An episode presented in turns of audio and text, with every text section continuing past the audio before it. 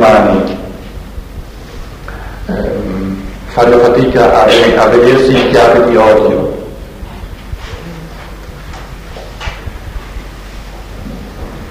Ma non si tratta soltanto dell'odio vero e proprio, per cui io vorrei uccidere l'altro. Per odio si intende ogni eh, movimento di repulsione verso l'altro. In questo contesto Steiner ci invita a, ad analizzare soprattutto il fenomeno dell'antipatia, il fenomeno della critica. Il desiderio di criticare sempre e tutto è una variazione dell'odio, perché è una posizione di repulsa.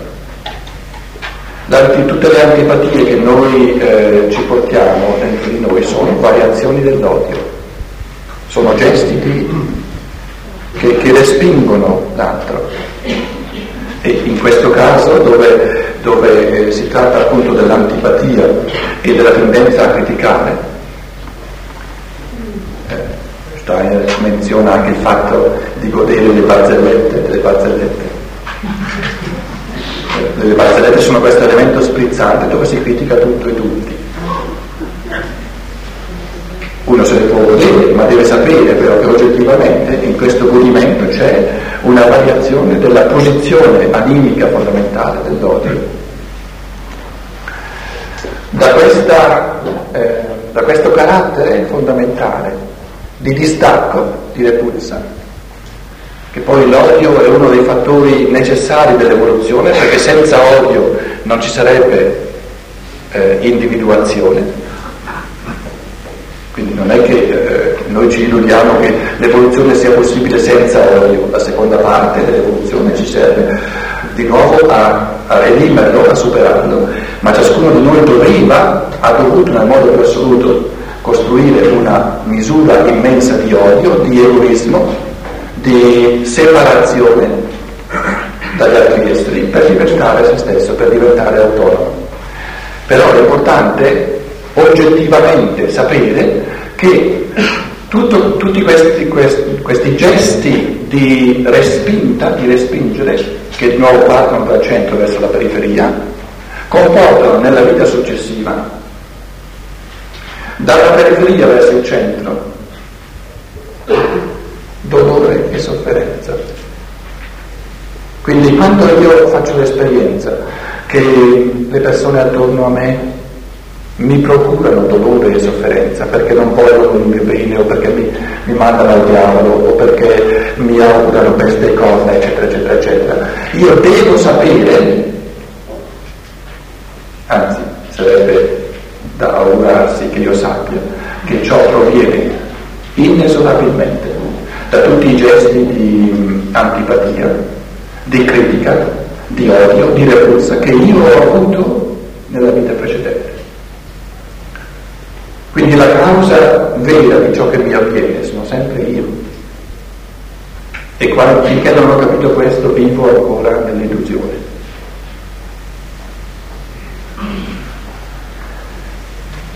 Forse chiederete di fare ma allora il karma è un fatalismo, no? Così come non è un fatalismo cieco, ma una cosa saggia, che questi tre che sono andati a Nuova York, poi uno trovi, le condizioni di vita che corrispondono a ciò che uno è interiormente. Se uno per tutta una vita si è dedicato all'antipatia, alla critica, all'odio, vi sembra saggio che gli venga incontro dal mondo impulsi per cui lui vive soltanto gioia e verrebbe rovinato del tutto. Nella prima vita si è rovinato per metà, diciamo, nella seconda verrebbe rovinato del tutto. La terza vita, dopo una vita in chiave di odio, in chiave di repulsa, in chiave di, eh, di critica, eccetera, la terza è una vita di ottusità di pensiero. Se volete di stupidità, l'incapacità di comprendere il mondo attorno a sé.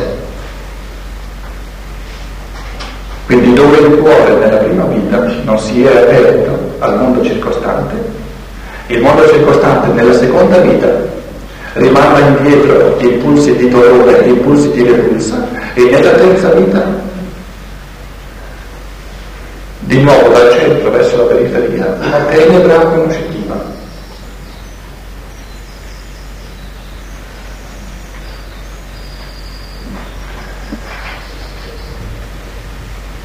La, diciamo, la terza possibilità è una linea, una, una realtà intermedia tra l'amore e l'odio. Eh, forse possiamo qui tra parentesi porci la domanda, ma ciascuno di noi dove si trova? Abbiamo già parlato di sei, sei vite, amore, gioia, comprensione per il mondo, odio, dolore, incomprensione Se ci ponessimo la domanda, in quale di queste sei mi trovo io? In tutte e sei in tutte e sei. Questo è importantissimo per, per la ginnastica conoscitiva che questa, eh, questa graticola di nove posizioni fondamentali ci dà. In altre parole, per esempio, in questa conferenza esclama a un certo momento Steiner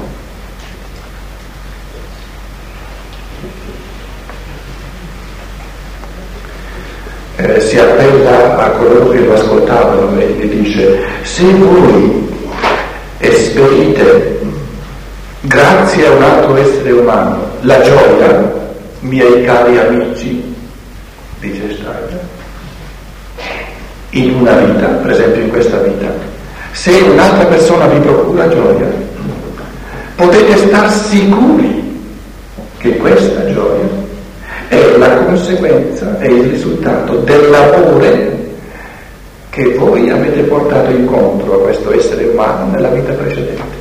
Dice potete stare sicuri, perché non è mai possibile che mi venga incontro da un altro essere gioia, per cui noto che questo essere desidera il mio bene, questo non è possibile senza che io nella vita precedente abbia fatto promanare dal mio essere amore verso di lui.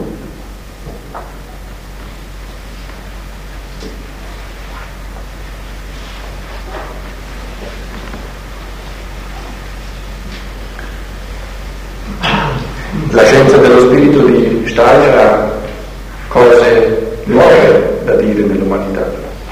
Quello che mi straviglia sempre di nuovo eh, in Steiner è che eh, sorgono elementi conoscitivi che neppure minimamente io ho trovato altrove nell'umanità, indipendentemente adesso dal fatto che siano veri o no.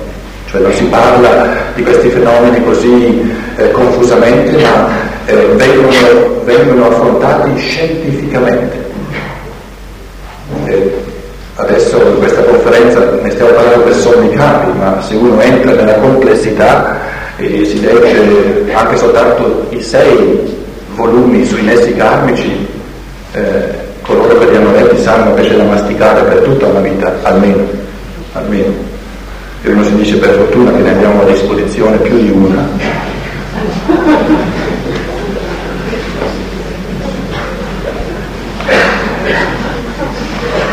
la possibilità intermedia tra l'amore e l'odio è l'indifferenza in fondo.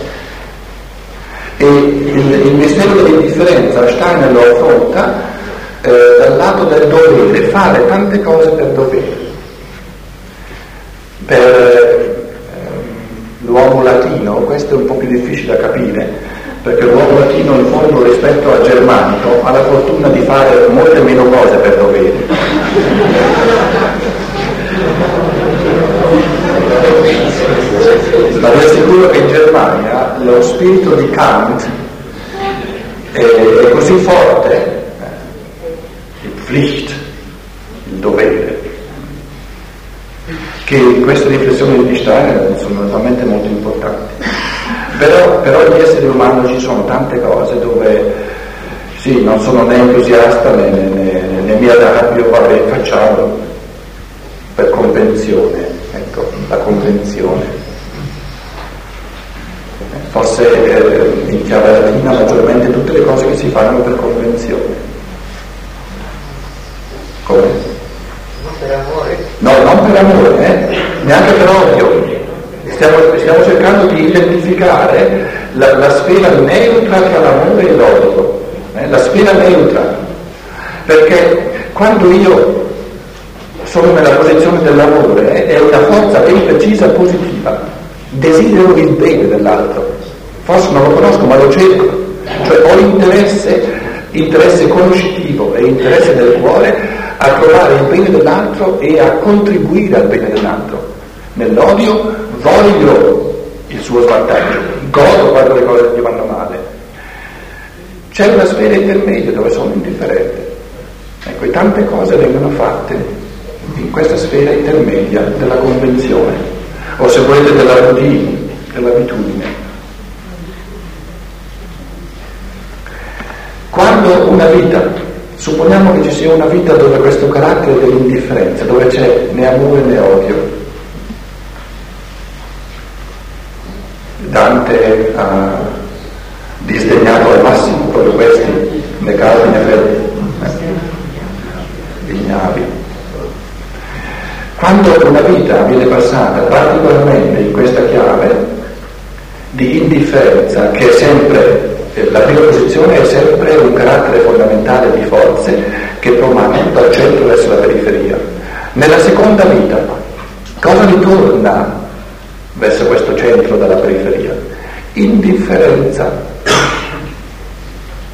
Questo essere umano dovrà passare una vita intera dove continuamente fa l'esperienza, ma io non conto niente per nessuno. Non si interessa a nessuno a me, né mi odiano né mi amano, facessero almeno l'uno o l'altro, no? Niente. E questa esperienza del, del sentirsi indifferenti agli altri e gli altri sentono indifferenza verso di me è sempre la conseguenza karmica di una indifferenza che io ho fatto andare verso l'altro. Non mi può mai venire incontro indifferenza, mai, è assolutamente impossibile che mi venga incontro ad altri indifferenza senza che sia prima promanata da me. È chiaro che stiamo anche dicendo che se vogliamo nella prossima vita che le persone che ci sono attorno si interessino, che, che, che vogliano tutto sapere di come ci vanno le cose, eccetera, eccetera, eccetera, cosa devo fare adesso? Interessarmi agli altri. Se uno invece dice ma che mi interessa che cosa verrà nella prossima vita, è come uno che dice ma che mi interessa cosa succederà domani. Va bene, se vuoi così.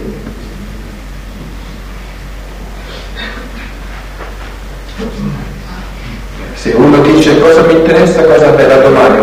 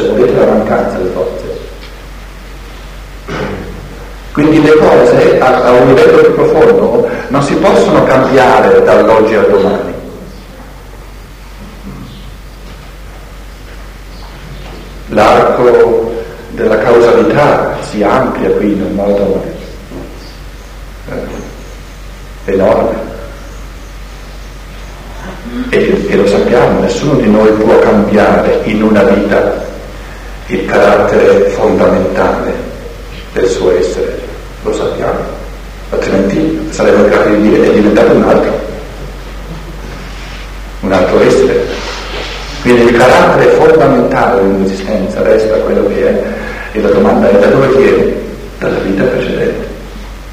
E l'altra domanda importante, che cosa consegue da questo carattere fondamentale? Quale altro carattere fondamentale della sua metamorfosi vera?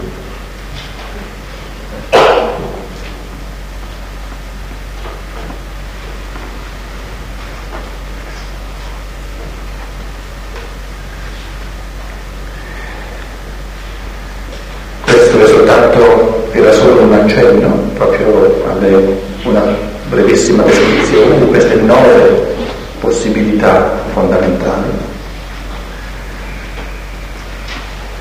E come dicevo, resta a ciascuno di noi, nella misura in cui c'è l'interessamento, di meditarci eh, sempre più a fondo perché le conseguenze nella vita quotidiana sono infinite. Cambia l'esistenza in un modo profondissimo quando ci si rende conto di queste leggi eh, molto più universali. Terminerei con eh, altre, alcune, alcuni dati della scienza dello spirito che mh, mm, voglio enumerare un po' velocemente, così che magari coloro che sono all'inizio si rendano conto di quali cose strane, nuove dice la scienza dello spirito e gli altri forse eh, abbiano altro cui eh, riflettere. Ci sono conferenze di Steiner in cui si riferisce ai due impulsi fondamentali del, dell'invidia e della mendacità. Se volete l'invidia è un carattere fondamentale dell'interiorità, quindi è una forma di egoismo, l'invidia è una eh, tentazione luciferica, invece la mendacità è una variazione dell'errore ed è maggiormente in chiave di arimane, in chiave arimanica. Che cosa non va bene eh, nel, nell'invidia? L'invidia è l'incapacità di mm, gustare la volontà individuale di ciascuno, l'incapacità di gioire per la ricchezza individuale di ciascuno. Quindi in fondo l'invidia è una negazione dell'individualità degli altri. E invece la mendacità è la negazione di ciò che abbiamo tutti in comune, dell'universale. Così come l'invidia nega la ricchezza individuale, non vuole la ricchezza individuale di ciascuno, di ogni individualità. Così la mendacità ci nega a tutti ciò che è universalmente comune, e cioè la verità. Ecco perché questi due impulsi sono così fondamentali e ci devono essere perché altrimenti non, non abbiamo la libertà di vincere sempre di nuovo l'invidia e di vincere sempre di nuovo la mendacità. Se non ci fosse la tendenza all'invidia e la tendenza alla mendacità, non avremmo nulla da fare nel cammino della libertà. Quindi è chiaro che ciascuno si trova quotidianamente alle prese con la tendenza all'invidia, che nega la preziosità unica, bellissima di ogni essere umano, e di fronte alla mendacità che ci eh, toglie quella base universale comune che è la verità. Quel legame universale, quella comunanza universale nella quale tutti ci troviamo a casa, che è la verità. Adesso ciò che è interessante, ripeto in chiave di informazione, dove uno poi eh, ne faccia ciò che desidera, ciò che può. C'è una prima trasformazione di questi due impulsi nel corso della vita, c'è una metamorfosi di questi due impulsi dell'invidia e della mendacità verso la fine della vita nella vecchiaia e c'è una metamorfosi di questi due impulsi nel, nell'infanzia della vita successiva. In che cosa consiste la metamorfosi nel corso della vita? Consiste nel fatto che nessuno eh, concede, nessuno eh, accetta il fatto di essere invidioso e di essere mendace. Ognuno di noi si sforza di camuffare queste due realtà. E in che cosa consiste la, il camuffamento dell'invidia? nella tendenza a criticare. La tendenza alla critica è l'invidia camuffata. Siccome l'essere umano non può sopportare di essere invidioso, non può tollerare di sentirsi invidioso, di dire a se stesso sei un invidioso di quelli proprio eh, eh, papali, papali. Siccome questo non è, non è sopportabile di dire a se stesso, hai dentro di te al 100% l'impulso dell'invidia, si tende a criticare tutto. È la brama di vedere sempre e solo gli sbagli dell'altro. E questa brama ce l'abbiamo tutti. L'ho detto, è un impulso che dobbiamo avere tutti, altrimenti non ci sarebbe il compito della libertà. Nella vecchiaia, la metamorfosi dell'impulso globale dell'invidia è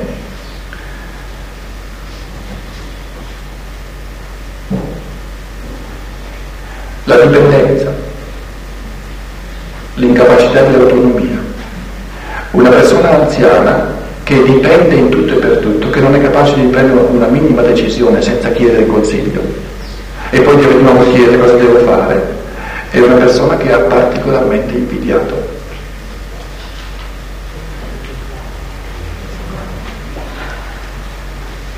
Questa insicurezza, questa, questa non eh, autonomia.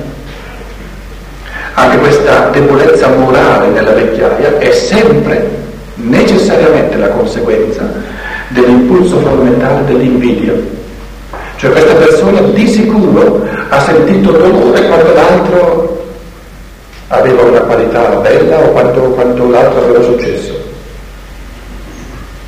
Si è rovinato dentro, sì, c'era il rodio interiore. E la metamorfosi, dunque prima si camuffa in chiave di critica, in chiave di andare a vedere sempre il pelo nell'uomo, e poi nella vecchiaia inesorabilmente una incapacità di autonomia interiore. Nella vita successiva abbiamo attorno a noi un bambino, forse siamo i genitori di questo bambino, con una corporeità debole, gracile. La gracilità di corporeità del corpo in un, in un essere umano piccolo dalla nascita è sempre il risultato di impulsi di invidia nella vita precedente. E qui Steiner soggiunge, se noi siamo i genitori o i maestri o diciamo i parenti o coloro che sono attorno a questo bambino con un corpo così gracile, Cosa ne consegue karmicamente? Ne consegue che dobbiamo sapere, è importante sapere, io sono colui a cui questo bambino ha mentito per tutta una vita. Eh, scusate, io sono colui che questo bambino ha invidiato per tutta una vita.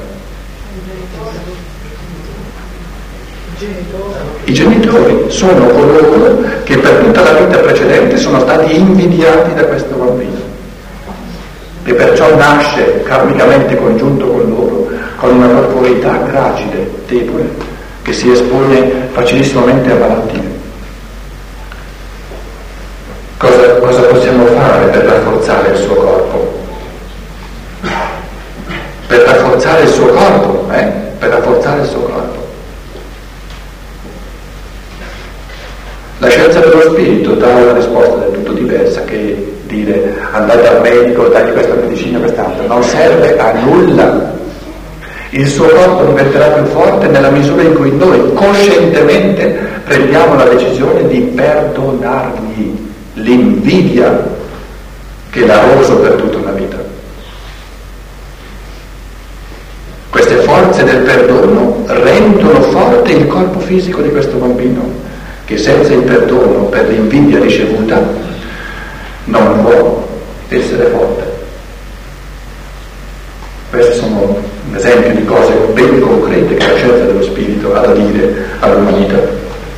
L'altro, e termino, la tendenza alla mendacità, a dire bugie, anche le bugie bianche, eh, si dicono tante cose così per, per, per, gentilezza, per convenzione. Noi ci siamo ormai abituati a, a, a falsare in mille modi la verità e in questo senso Steiner parla alla coscienza degli uomini d'oggi in un modo molto forte e dice se noi sapessimo che cosa proviene in chiave di conseguenza oggettiva karmica dal, dal camuffare le cose, dal distorcere o addirittura dal dire menzogne, pensate ai giornali, pensate al fenomeno dei giornali, per dire soltanto un fenomeno, o la televisione.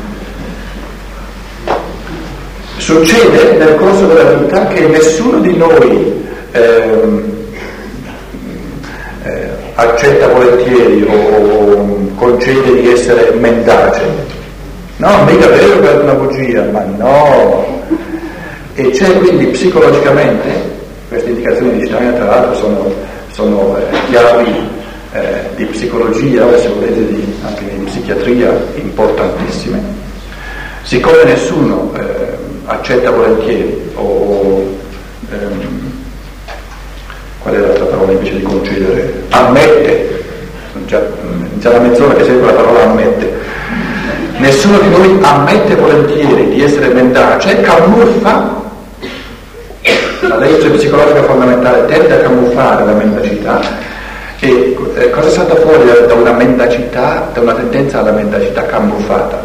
La leggerezza la leggerezza morale, la tendenza a prendere le cose alla leggera, a non prendere le cose sul serio.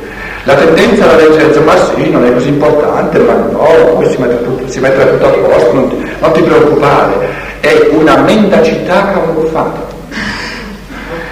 Perché se non ci fosse la tendenza alla mendacità, l'essere umano sa che la verità va presa sul serio, non con leggerezza che ha una responsabilità morale ben precisa nei confronti della verità. Nella vecchiaia abbiamo il fenomeno fondamentale della ritrosia, della, della, dell'essere schivo. Per esempio il fenomeno che ricorre sempre di, un essere, di una persona anziana che non è capace di guardare negli occhi un altro. Non è capace di alzare gli occhi, a guardare negli occhi questa ritrosia, questa, questa, questo essere schivi, questo eh, avere paura di affrontare a fronte aperta l'altro, è sempre il risultato cumulativo di un rapporto non onesto con la verità, non serio, moralmente serio con la verità, quindi di una tendenza alla mendacità che si è camuffata in, in leggerezza. Cosa salta fuori eh, nel bambino, nella vita successiva? Un bambino, eh, così come il primo era gracile nel suo corpo, questo secondo bambino è gracile nel suo spirito, cioè è, è, è manchevole nella sua capacità interiore di mettersi in rapporto col mondo. Se volete, eh, fasi in direzione dell'autismo,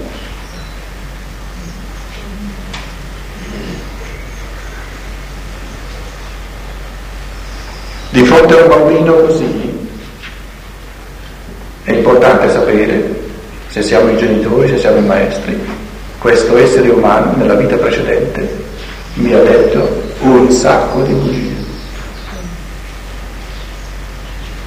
Sempre una legge ferrea, altrimenti non potrebbe essere nato così incapace di entrare in rapporto con il mondo circostante.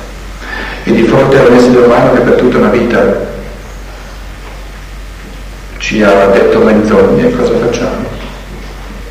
Steiner dice, in questo caso è importantissimo raccontare a questo bambino il più possibile la verità. E qual è la verità eh, in senso sommo? La verità sui mondi spirituali. E quali sono le cose che contengono eh, massimamente le verità sui mondi spirituali? Le fiabe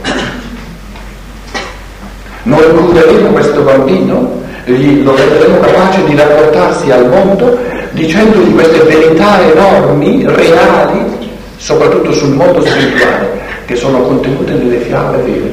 Questo presuppone naturalmente che il maestro, il genitore ci creda nelle fiabe, ci credano. Raccontare una fiaba senza crederci è una cosa terribile.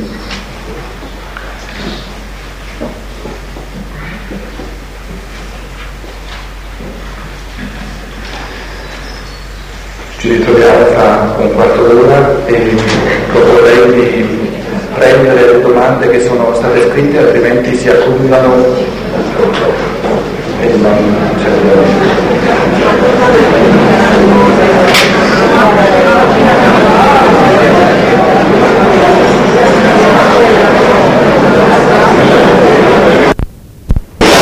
una mezz'ora per eh, rispondere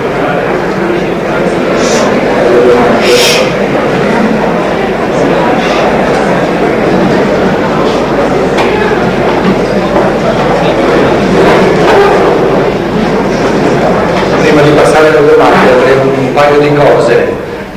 La prima cosa, un, sarebbe un grande desiderio mio, che tutti coloro che fanno parte del comitato organizzativo, sono otto, compaiono qui davanti a farsi vedere.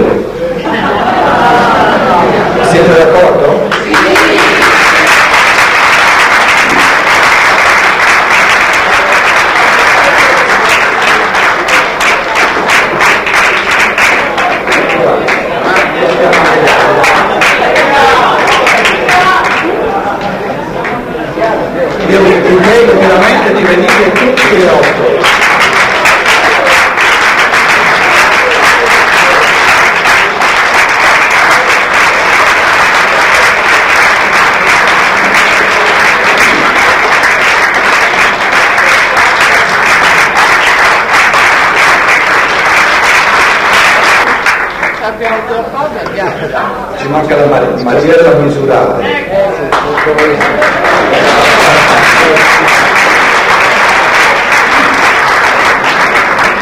Approfitto, scusate, approfitto di questo momento di euforia per fare un annuncio che riguarda le preparazioni degli atti del convegno. Eh, abbiamo stabilito un prezzo che sarà di 60.000 lire per cassette e 50.000 lire per la trascrizione e chiediamo eh, di versare anticipatamente questi, questi soldi in modo da superare le difficoltà di, di spedizione e sarà tutto compreso, quindi anche le persone che hanno espresso questo desiderio sul questionario eh, riprendiamo di fare la prenotazione direttamente al tavolo delle iscrizioni, così risolviamo in maniera più spicciola questo problema. Grazie.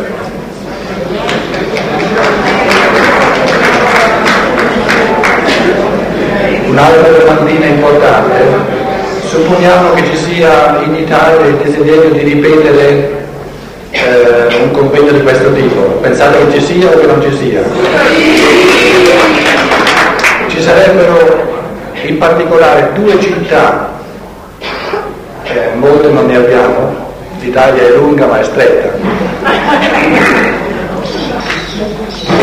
penso sarebbe importante per levata di mano di sapere un pochino eh, quanti di voi preferirebbero l'una e quanti di voi preferirebbero l'altra. Che poi sia, per noi sia possibile orientarci secondo questo desiderio ancora non, non sono sicuro, ma è importante saperlo. Quindi le due possibilità sarebbero Bologna o Roma.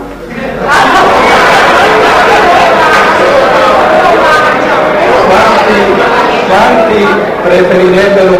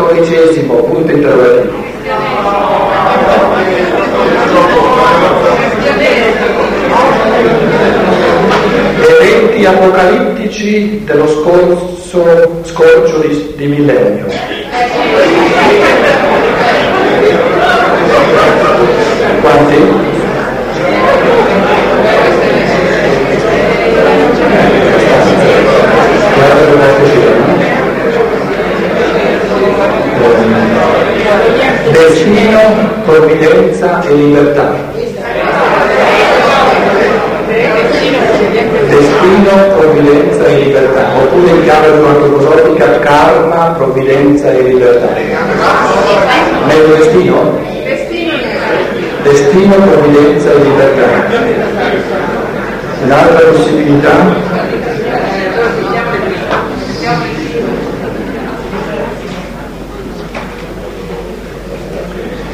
Cristianesimo nel passato, Cristo nel futuro.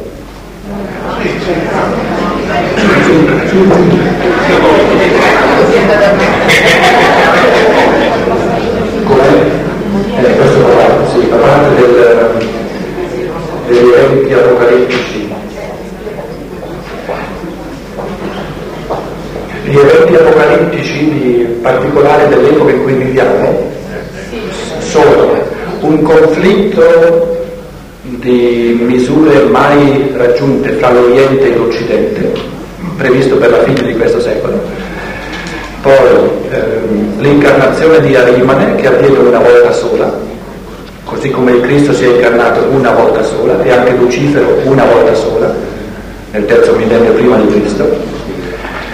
Poi c'è l'incontro col Cristo nel mondo eterico, quindi la venuta, il ritorno del Cristo se volete, che comincia in questo secolo, prima non era possibile. E poi come quarto grande evento del nostro tempo, la- l'essere incarnati contemporaneamente degli aristotelici e dei platonici.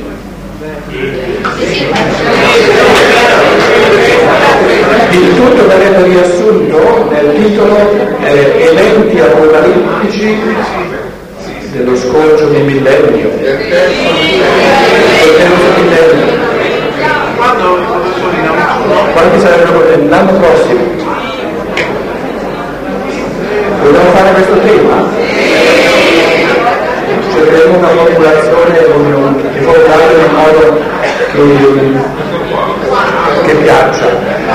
La data, eh, noi avremmo pensato di farlo alla stessa data, però l'anno prossimo eh, ci sarà il primo maggio di, di lunedì Quindi proponiamo di fare venerdì 28 aprile, sabato 29 aprile, quindi venerdì, venerdì 28 metà giornata come andava lì la disposizione del tempo? Venerdì 28, eh? Come? Anticipare?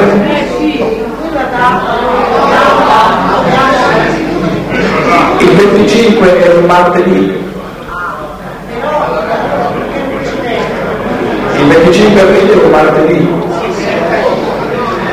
Noi proponiamo venerdì 28, sabato 29, giornata intera, domenica 30, giornata intera, e lunedì che è il primo maggio fino a luna. Va bene così? Diciamo la città quasi certamente a Roma.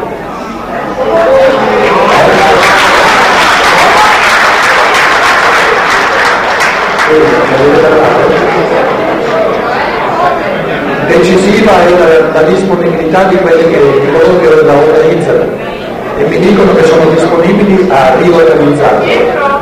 Quindi io direi sarà Roma di nuovo.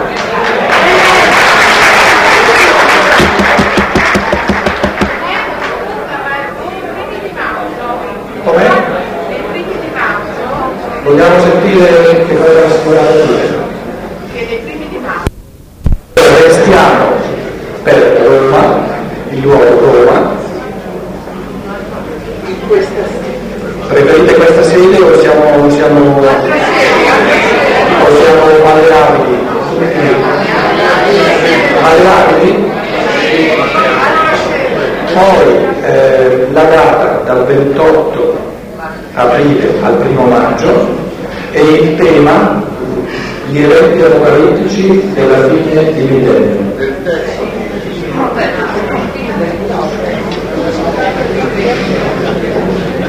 Il terzo millennio di 2000 anni, eh? Ecco, è diventato il titolo diventa troppo lungo. La formulazione comunque ci, ci interesserebbe. Eh? Se qualcuno trova una formulazione felice, scrivetelo sul questionario, il questionario è apposta per questo. Non è facile trovare una formulazione felice, breve, succinta e compendiosa che, che attira la gente. Lo scopo del titolo è che la gente venga, una volta che prima ci penso io.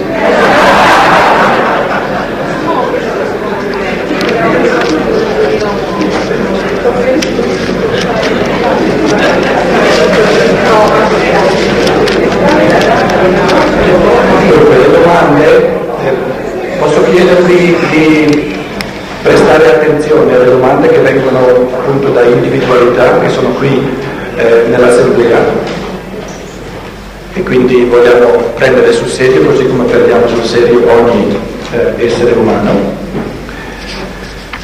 Sono domande molto belle, interessantissime, sono parecchie e dovendo non far torto appunto anche a quelli che dato le domande scritte, sarò costretto, può darsi che l'anno prossimo eh, daremo ancora più spazio. Che è successo? Sono io? No, no, sa che sono io. Può darsi che l'anno prossimo daremo ancora più spazio allo scambio, perché pare che lo scambio sia eh, molto bello, molto vivace. Io l'ho gustato tantissimo, eh, ma il tempo è sempre limitato. Essendo così numerose, devo, sono costretto a commentare ogni domanda con un paio di frasi, però devo pregarvi di non prendere questo paio di frasi come risposte oracolari, ma piuttosto come un avvio in quale direzione si può continuare a, a riflettere su questa frase. La prima è in, in lingua francese, l'âme est-elle liée au moi, au jeu, pour toute une vie. L'anima è legata all'io per tutta una vita, oppure può staccarsene? No, l'anima, che è il corpo astrale, che è l'insieme delle forze karmiche, resta assolutamente connessa con l'io per tutta la vita. Non è possibile che se ne stacchi. Seconda domanda, in effetti, tra la concezione aristotelica da lei enunciata e quella ebraica dello Sheol non c'è grande differenza. Aristotele e i greci dicevano dopo la morte c'è un'esistenza ombratile perché l'essere umano senza il corpo è mutilo, non è completo. E lo Sheol è il concetto ebraico di uguale esistenza ombratile dopo la morte. E tutte e due hanno ragione perché uno dei, degli aspetti fondamentali della venuta del Cristo è che il Cristo porta nell'umanità, mette a disposizione le forze dell'io tali che in base ad aver costruito una identità di io molto più forte durante la vita, l'essere umano è in grado di mantenere questa pienezza di identità anche dopo la morte, cioè la, la, l'immortalità consiste nell'autocoscienza dopo la morte, perché senza autocoscienza non c'è immortalità. Quindi la coscienza dell'io è la capacità di restare coscienti dell'io anche dopo la morte. E questa capacità l'ha portata in Cristo. È il significato de- della discesa agli inferi. Quali sono gli inferi, le tenebre nelle quali Cristo discende per portare luce? Sono le tenebre degli esseri umani morti, cioè sono le tenebre della coscienza dell'io nel dopo morte. Cristo porta la luce dell'autocoscienza negli esseri umani che sono senza corpo. Come viene portata la luce dell'autocoscienza a esseri umani che sono senza corpo?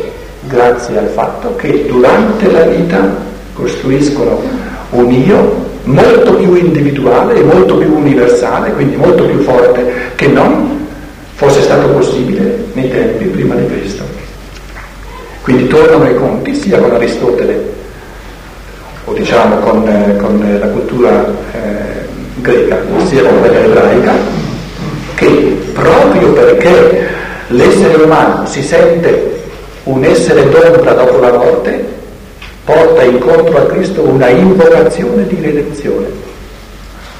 Perché la redenzione sta proprio nel rafforzamento dell'individualità quindi nella sempre maggiore capacità di libertà. Un'altra domanda, perché se nell'epoca lemurica potevamo scivolare tra lo stato spirituale e la materia in maniera meno brusca, poi abbiamo avuto bisogno di entrare con un netto processo incarnativo più profondamente nella corporeità materiale. In altre parole, come mai è successo questo salto di coscienza, di oscuramento della coscienza al momento della nascita? perché la materia è diventata oscurante la coscienza, per dare all'essere umano la possibilità di trovare la luce per opera propria.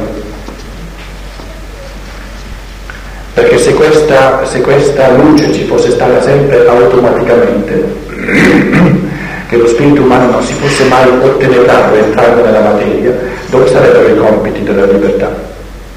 Non ci sarebbero. Dicevo stamattina che la corporeità, la tenebra della corporeità è il compito globale della libertà. Qual è il significato del non libero?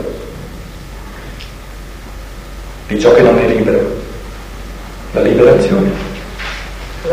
La liberazione, il significato di ciò che non è libero è la liberazione, che venga liberato, che venga reso libero. Ma come posso renderlo libero se non è non libero prima? Quindi il sostrato, l'insieme delle condizioni sine qua non della libertà è il non libero.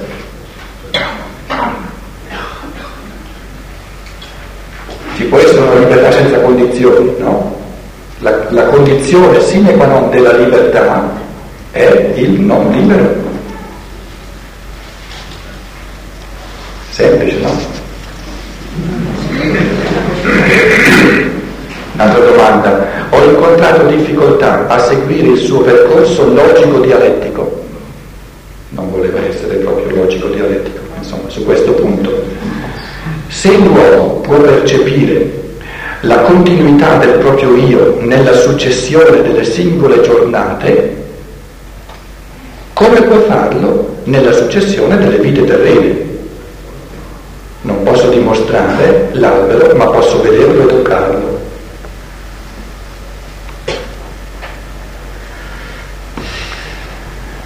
Noi continuità di coscienza da una giornata all'altra. Io so chi ero ieri, so chi ero l'altro ieri, però non abbiamo una continuità di coscienza ora, eh, a questo stadio evolutivo, tra una vita e l'altra. Normalmente l'uomo normale oggi non sa chi lui è stato nella vita precedente. Perché ci è stata tolta questa consapevolezza?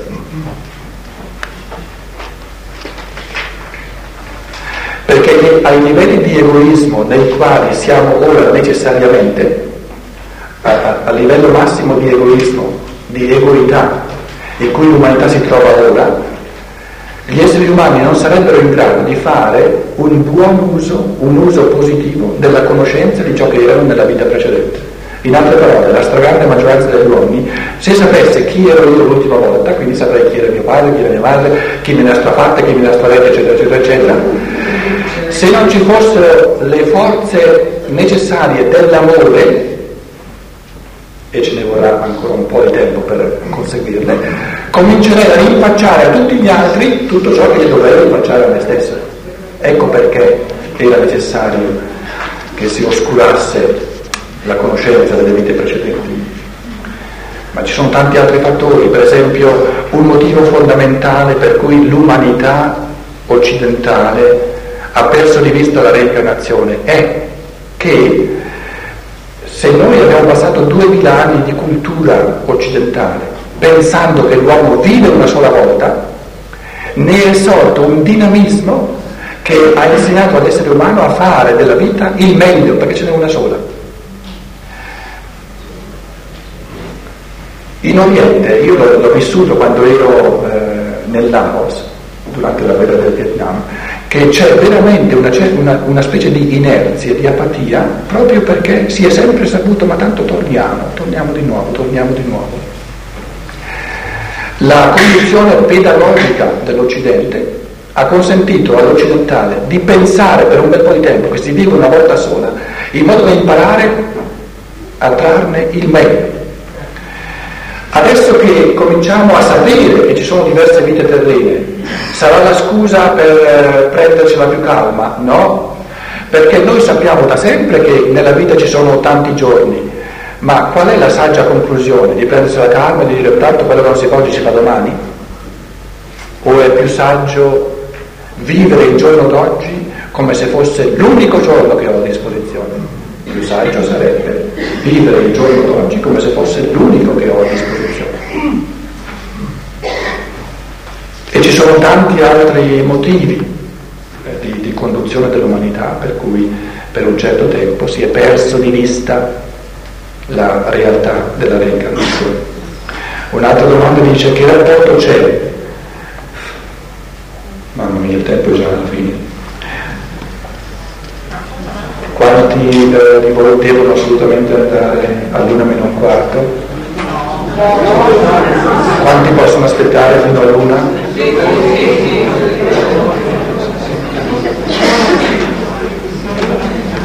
Se qualcuno deve andare assolutamente all'una meno un quarto si senta libero, magari senza far troppo rumore, altrimenti non, a me dispiacerebbe tanto non poter eh, dare almeno una breve risposta a queste domande. Che rapporto c'è tra il movimento ecologista attuale e la percezione del corpo di Cristo entro la terra, non il corpo di Cristo entro la terra, la terra è il corpo di Cristo. Mistero del Golgotha. È una intuizione inconscia che inizia a manifestarsi nell'umanità. E come si può fare per diffondere una giusta ecologia? Io direi proprio di sì, che questa frase qui è molto bella eh, sorge nell'umanità una intuizione inconscia, nel senso che l'umanità si rende conto ora che con la terra non si può agire arbitrariamente, che la terra non è soltanto per essere sfruttata dall'essere umano, però eh, gli esseri umani imparano questa lezione dapprima dal lato egoistico quindi il, mov- il movimento ecologico finora si è fondato su un'argomentazione egoistica che dice gente se noi andiamo avanti così con la terra dovremmo pagarla di soldo. Quindi se non vogliamo che eh, le conseguenze rovinose ritornino su di noi è meglio che trattiamo la terra in un altro modo. Questo, questa argomentazione di egoismo è giusta.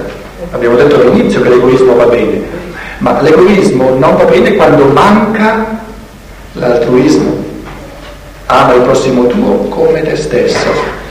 E ciò che va eh, aggiunto al movimento ecologico è il, la motivazione dell'amore verso la terra in quanto corpo del Cristo.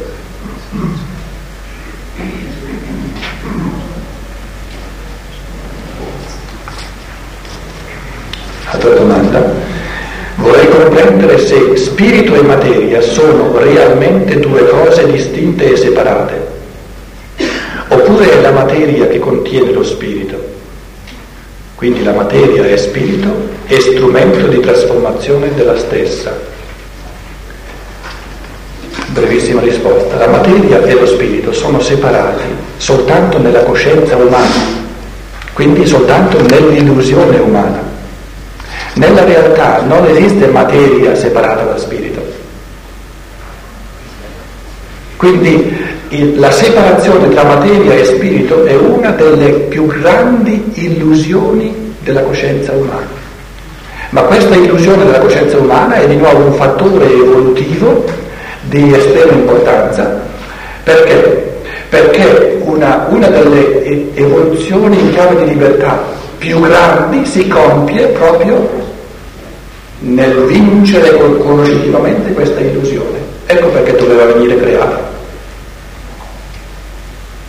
È stata creata nell'umanità l'illusione che la materia sia qualcosa d'altro che lo spirito, per dare all'essere umano la possibilità di un cammino conoscitivo individuale nella libertà che supera questa illusione.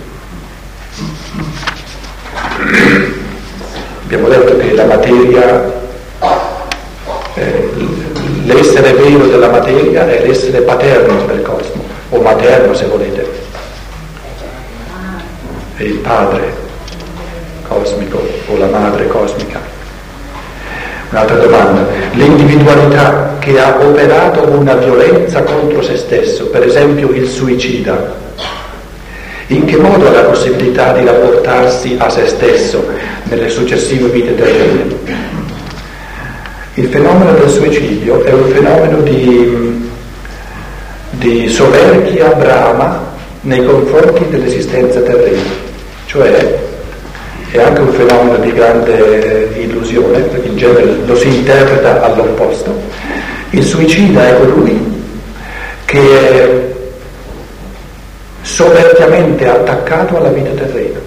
E proprio perché brama e vuole, pretende dalla vita terrena più di quanto la vita terrena può dare, decide di andarsene in base a una delusione assoluta. Quindi l'esperienza che fa dopo la morte è, è proprio quello di trovarsi di fronte, di diventare consapevole di questa illusione abissale, perché proprio le cose che, che voleva assolutamente che la vita gli desse e che non poteva dare, si è addirittura tolto lo strumento corporeo per avere almeno quello che la vita può dare.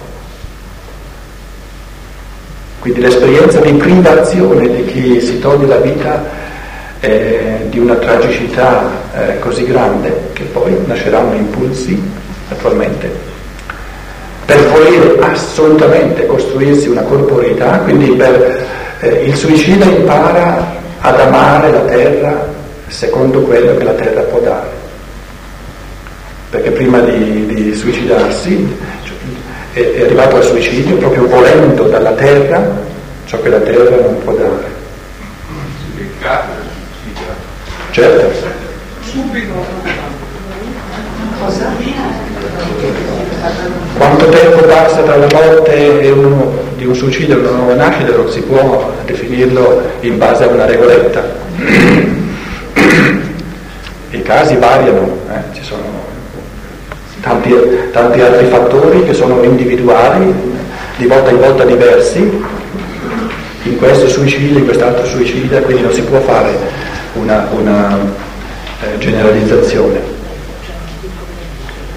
Un'altra domanda, l'umanità nella sua evoluzione può scendere, scendere e non risalire, cioè scegliere la via negativa. In questo caso, in questo caso, quella parte degli uomini che faranno tale scelta si dissolveranno. Mi sembra che più o meno così si espresse lei nel convegno di Firenze due anni fa. In questo caso codesti umani, ah e questo è il fiorentino, codesti umani, o un toscano perlomeno, spariranno senza reincarnarsi più, o con compresi male il suo pensiero due anni fa. La domanda riguarda eh, dunque la conseguenza ultima sia del realizzare la libertà sia del perdere la libertà. Perché la pienezza dell'essere umano è la pienezza di realizzazione della libertà e l'annullamento dell'essere umano è l'annullamento della libertà. La libertà deve essere annullabile, deve essere perdibile, altrimenti non sarebbe libera. Quindi le persone che vogliono abolire l'inferno in tutte le sue forme, in fondo sono le persone che hanno paura della libertà. E è nella natura della libertà di essere perdibile. Se noi vogliamo far finire tutti gli esseri umani per forza nel paradiso, gli portiamo via la libertà. Il problema è di quanto definitivo sia l'inferno di cui si parla.